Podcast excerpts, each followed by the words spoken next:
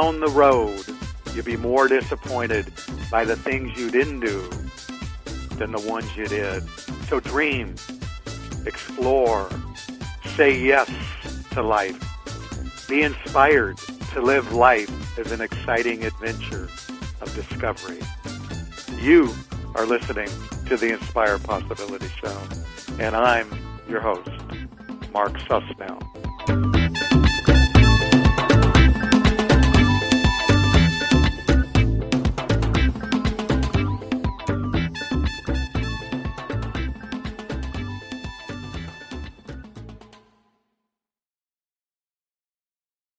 Hey, everybody, this is Mark Susnell, and you are listening to the Inspire Possibility Show. And every week I invite various individuals that I consider cutting edge thought leaders, people who can inspire us to, to think bigger, to think out of the box, and to think in a way that perhaps we gave up on. And, you know, I don't know about you, but I like to laugh, and, and I found that having a sense of humor has really served me well in many, many situations. And I remember years ago, there was a, a doctor, Norman Cousins, who basically uh, had a terminal illness. And uh, as the story goes, he locked himself in a, in a hotel room and laughed his way back to health and lived many years after. And so when I received the request from a publicist about Isaac Prilalemsky, and I know I'm not saying that name correctly, but that's okay. He'll get to say it the correct way. He's written The Laughing Guides. He's a professor at the University of Miami. And I think that um, he has a lot of wisdom and knowledge that he can share with us. So, so Isaac, um, welcome to the Inspire Possibility Show. And please tell me how to say your name correctly.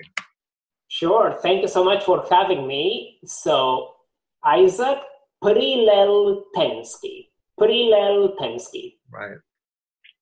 And and I understand that um, you were the dean at the at one time at the University of Miami. Yes, I was the dean of the School of Education and Human Development for 11 and a half years. And then I became vice provost for institutional culture, which means I have a team of colleagues with whom we work to improve uh, the climate, uh, the organizational culture at the university, how people work with one another, how we get along, how we can be more productive. Hmm. And the accent I'm hearing is from Argentina. Is that right? Well, I was born in Argentina. I lived in Israel many years. Then I moved to Canada for another 15 years. Then I moved to Australia. Then I moved to Nashville, Tennessee. And from Nashville, Tennessee, I moved to Miami. So I've collected accents uh, along the way. Okay. so yeah, I am originally from Argentina, but I have picked up different accents, accents here and there. Mm-hmm.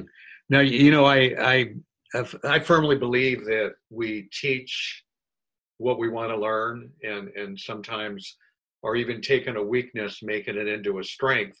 So i with that scenario that that picture i would think that at some point in your life you you were very very serious. And something happened where you said you know what? I need to figure out how to have more joy more humor in my life. And am i reading that correctly sensing that correctly? Yes, yes. I, I decided to be more serious about humor um, because up until a few years ago, uh, I didn't take humor as seriously as I should have. Uh, so I used to write um, the occasional speech for a bar mitzvah or an anniversary, uh, but I never quite sat down to write humor. And like many other skills, humor writing requires thought, time, and training. So I invested in writing humor, and I discovered that I I enjoyed it, and I started writing for newspapers here in Miami. And before I knew it, I won an award from the National Newspaper Association about a column I wrote about Miami. And to be perfectly honest, I received second prize. I, and I could hear my late mother saying, Isaac, why didn't you get first prize? What's right. first prize? Mom, right? Moms. Yes, but I but I'm, i think it's good enough. I'm happy with second with second place uh, for a humor column, and that gave birth pretty much to the Laughing Guides. Uh, my wife and I, uh, my wife is a co-author in two of the three books, and we share a passion for improving well-being. We're both psychologists. my wife's a counseling psychologist. I'm a community psychologist and we both share this passion of understanding and helping people improve their well being in different domains of life, in relationships, uh, psychologically, occupationally, physically. Um, so we decided we were going to write these books. So I said, I will write the laughing side of well being and happiness, and my wife will write mostly the learning side. So the books, the three books, the laughing guides, are organized uh, as follows. First, you get to laugh a little about a topic, you get to laugh about yourself. Once you're in a good mood, you are more ready to learn. And there is a lot of evidence showing that when people are in a happy mood, when they are experiencing fun and joy, they are more open minded to learning things. So we call the motto of our books, it's smarter through laughter. Um, we believe that you can be happier and healthier through laughter. So the books combine a, a humor approach and a scientific approach to happiness and well-being. Well, that's a very um, interesting way to do it. Well, we thought that an innovative approach was needed because some of the self help books that you find um, are not very funny. Uh, and sometimes they are right down depressing. And we just think that people need the more engaging ways uh, to think about serious issues about their lives, like their nutrition, their relationships, their emotional well being, how people cultivate positive emotions, how people challenge negative thoughts about themselves. These are serious things. At the end of the day, our happiness, our longevity, our health depends on our well being. Uh, but we needed a new approach, and my wife and I combined resources, and the result were these uh, three books, which people seem to enjoy they don't people don't like sermons you know let me ask you uh, a question here uh, these the so it's a trilogy were yes. they all written did it all was it all released published at the same time or was there a sequence a good question the first book that came out a couple of years ago is the laughing guide to well-being using um, humor and science to become happier and healthier that gave an introduction to well-being. What's happiness? Um, what are the different components of a happy life? I did that by myself. And then my wife and I collaborated on the second book and the third book, which came together a couple of months ago. The second one is The Laughing Guide to Change. And the third one, The Laughing Guide to a Better Life. So books two and three are about skills that everyone can use, easy, applicable, relevant, and practical skills everyone can use to improve their well being in different domains of life. We call these domains of life I COPPE interpersonal, community, occupational, physical, psychological, and economic well being. Our research says that in order to be happy, you really need to invest some energy, thought, training, time in all these six domains of life. So, books two and three give you handy um, suggestions that if anyone can use to improve their lives in these domains. And how do people get these books? Well, in Amazon, every major bookseller, but the easiest way is to go to thelaughingguide.com. Thelaughingguide.com.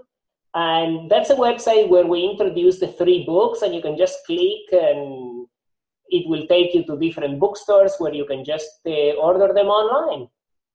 I get it. And so, and and your webs, and you have the website is thelaughingguide.com. Correct. So that's the website for the books, thelaughingguide.com. And if people are interested in other uh, books and other uh, projects we have done, they can go to professorisaac.com.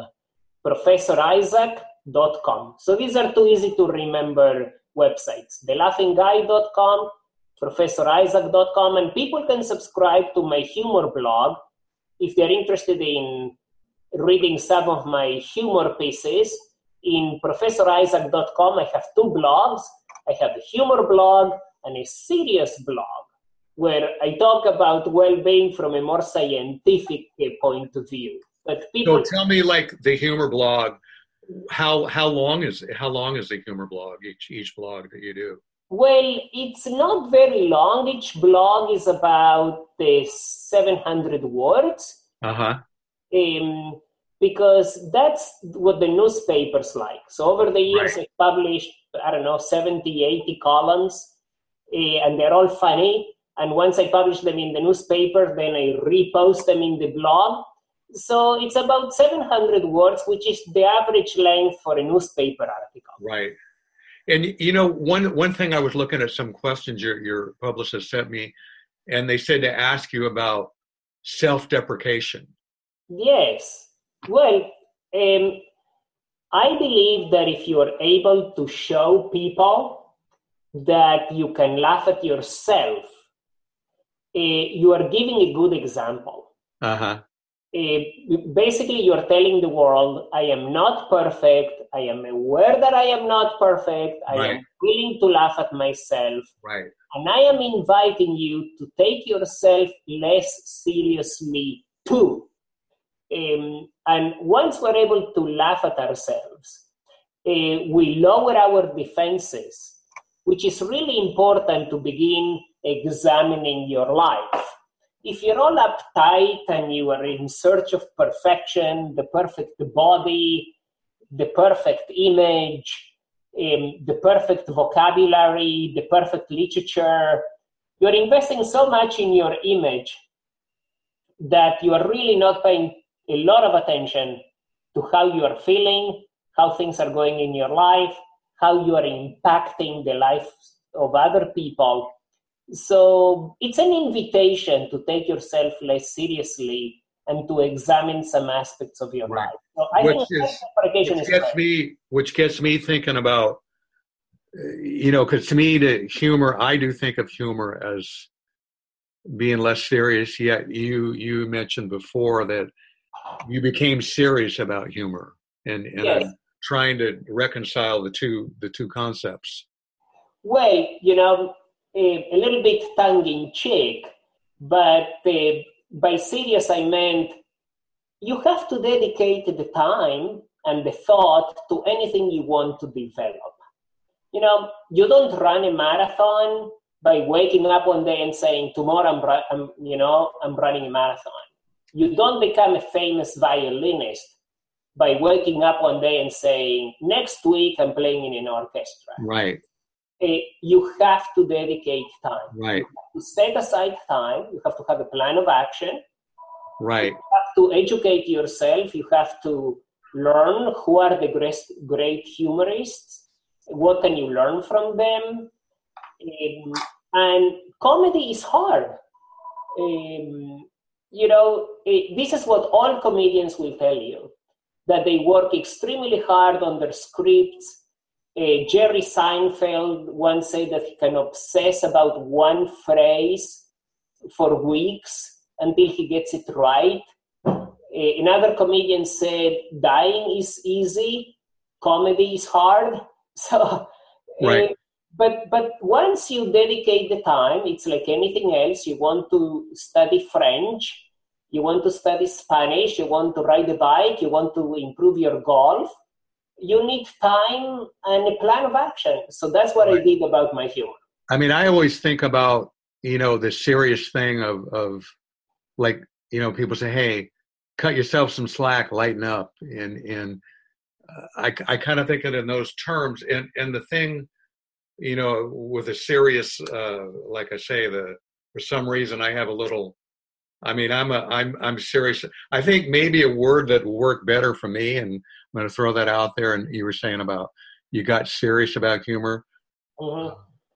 to me, what I think would be more in sync would be you were committed to understanding humor. Right, and producing, you know, Yeah. understanding and producing humor. So Yeah. Yeah. nothing replaces the long hours in front of the screen uh, trying to create something that's funny. right. So there is a process to that. People often ask me, well, you know, like where, where do these things come from? And you begin brainstorming and you begin basically humor is a lot about the lack of logic uh, and creating a story with a very unexpected ending. Uh huh. And the way to do that, if you look, for example, at the New Yorker cartoons, which are incredibly smart, eh, it's all about the disconnect between one part of the story and the other part of the story, you know, between the text and the image. Um, and once you study humor, you, you begin to experiment with different ways and eventually it comes out you know? I'm not saying that any everybody can write humor just like not everyone is cut out to play the piano. Uh, but what i'm saying is that it, it's empowering to know that with effort and dedication and commitment as you're saying most of us can get better at al- almost anything including humor.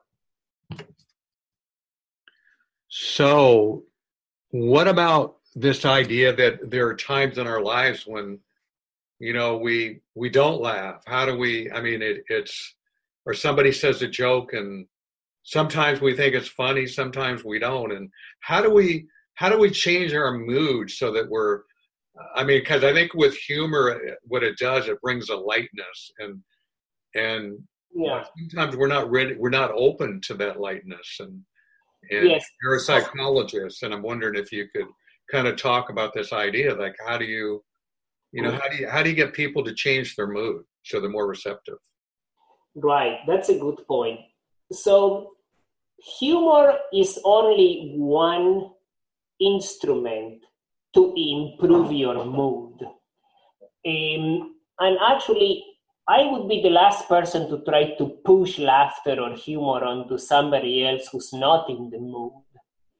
Um, because you have to be receptive uh, to laughter. Uh, and this is where the other domains of well-being come in. For example, um, to be in the mood, to be ready to enjoy life, comedy, theater, music, uh, company, friendship, there are a few things that can get you ready to experience those things. So there is quite a bit of science about gratitude, um, acknowledging what's going well in your life. What are the blessings that we all have? Um, building on our own strengths. What are we good at? Uh, acknowledging strengths in the people we love, not just focusing on their deficits, but um, this is all part of savoring life and focusing on what's going well, what are the good experiences I have had in life, um, expressing gratitude for these things, and savoring. What have I done right in life? What have you done right? Uh, what, what, what's there to celebrate? We call this cultivating positive emotions. Um, but it's also important to cope with negative emotions. And some people do a better job at coping with negative emotions than others. Men, for example, eh, often try to suppress their negative emotions because they feel they shouldn't show weakness. Eh, so they try to suppress uh, sadness, disappointment, anger. They're trying to show always a facade of being strong and macho. Uh, that's not very healthy. That is simply trying to pretend that we're not experiencing a wide range of emotions. So, a good way to cope with emotions is first of all acknowledging that there is a wide spectrum of emotions that we all have and just accepting that. That's number one. Accepting, being aware, naming our emotions, uh, and being able to tell other people how we're feeling um, in a non judgmental, non aggressive way. Um, just because I'm frustrated, it doesn't give me permission to lash out at other people. So basically, we're talking about emotional literacy knowing how I feel, knowing how I can express negative and positive emotions, and always doing the best we can to cultivate the positive and cope well with the negative. And if you ask me, Isaac, what's the one thing you would recommend to improve your mood? I would say improve the relationships with people who are close to you. Become a better listener. Ask open ended questions of the people you love. Don't be judgmental. Show appreciation. These are some of the key elements of creating readiness for humor. So I got a question for you. I was just thinking about you were talking about, you know, before we are talking about laughing at yourself. Yes. And I was going to ask you that, uh, this question then. What is like one of the most embarrassing I situations where you just started laughing at yourself for you? Yeah, well, that's, um, you know, I'm sure your listeners are, are thinking like this guy has a really funny voice. You know and i do. Right. I have a i have a something between a girly voice and a funny voice. I don't know. But uh, i could see i could see that. I could see you yeah i could see you doing stand up with that voice well i do i do and you know that's I, I, I tell people you know that's one of my traumatic experiences, uh, having to grow up with a girly voice. And every time I call somebody who doesn't know, know me, they says, hello, ma'am, how can I help you, Mrs.? And it's, it's partly embarrassing, but it, it, it's part of the course, you know, like that's who I am. So uh, I just learned to, to, to be okay with having a girly voice, you know, and, and people confusing me with women on the phone all the time. Absolutely all the time. Right. And and so i i i i, I like to really you know ask the or my guests like a, a, a kind of a revealing question or, or sometimes yeah. i say you know what inspires you but i but i think for you your message really is to is for people to i would think um to not take themselves so seriously and to kind of you know to let, you know to to accept and to see the humor in these moments that perhaps we might consider embarrassing. Absolutely. You know um, i tell people that with my big ears and my girly voice i have a lot of imperfections to contend with and i I tell people that uh, even before I was born, I was insecure. You know, um, you know, I'm Jewish, so before I was born, I, I was already worried about circumcision. You know, right. and and once I was born, I was also feeling guilty for crying during the procedure. Right. So, so it's always important to look at the at the funny side of who you are and and what makes you unique and it's not that I don't like myself. I have a pretty good sense of self-esteem and you know self-worth, uh, but um, it, it does definitely help to look at yourself through a through a comic mirror. Right. So we're going to wrap up here, and so I understand that if any of the listeners ever get to the Miami and call you up at the university, you'll take them to dinner. Did I hear that right? It, on your expense, yes. I'm very glad, Mark. I'm very glad that you gave me your credit card number. so uh, yes, everyone who comes to Miami, Mark is sponsoring dinners with Isaac, and there are very some very expensive restaurants here that I would like to to honor our guests uh, with. You know, it's interesting. Uh, since you're in Miami, there there's a writer. I there's there's a comedy writer who I love. I've read. I guess Carl Hiaasen. I've read most of his books.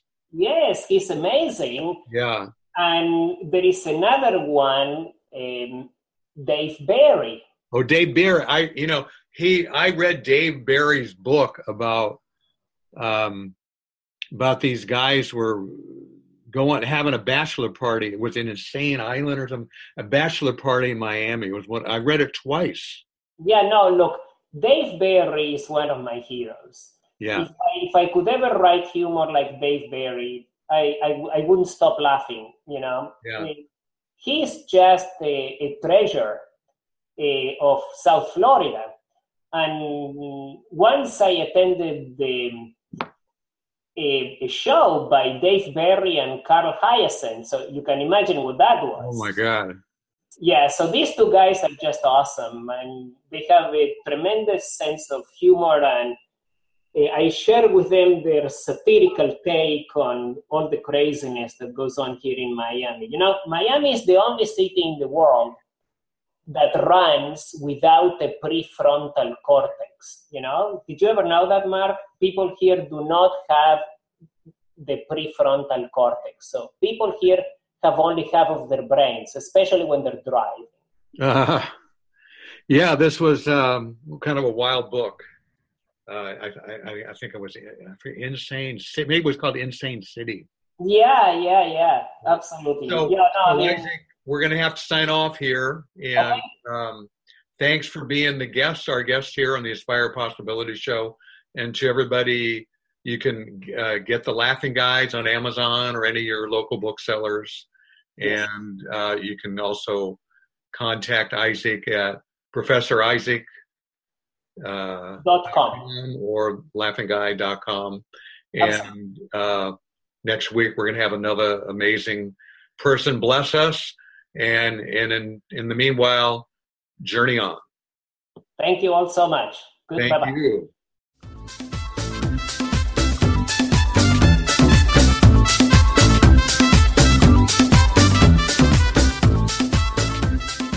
Thanks for listening.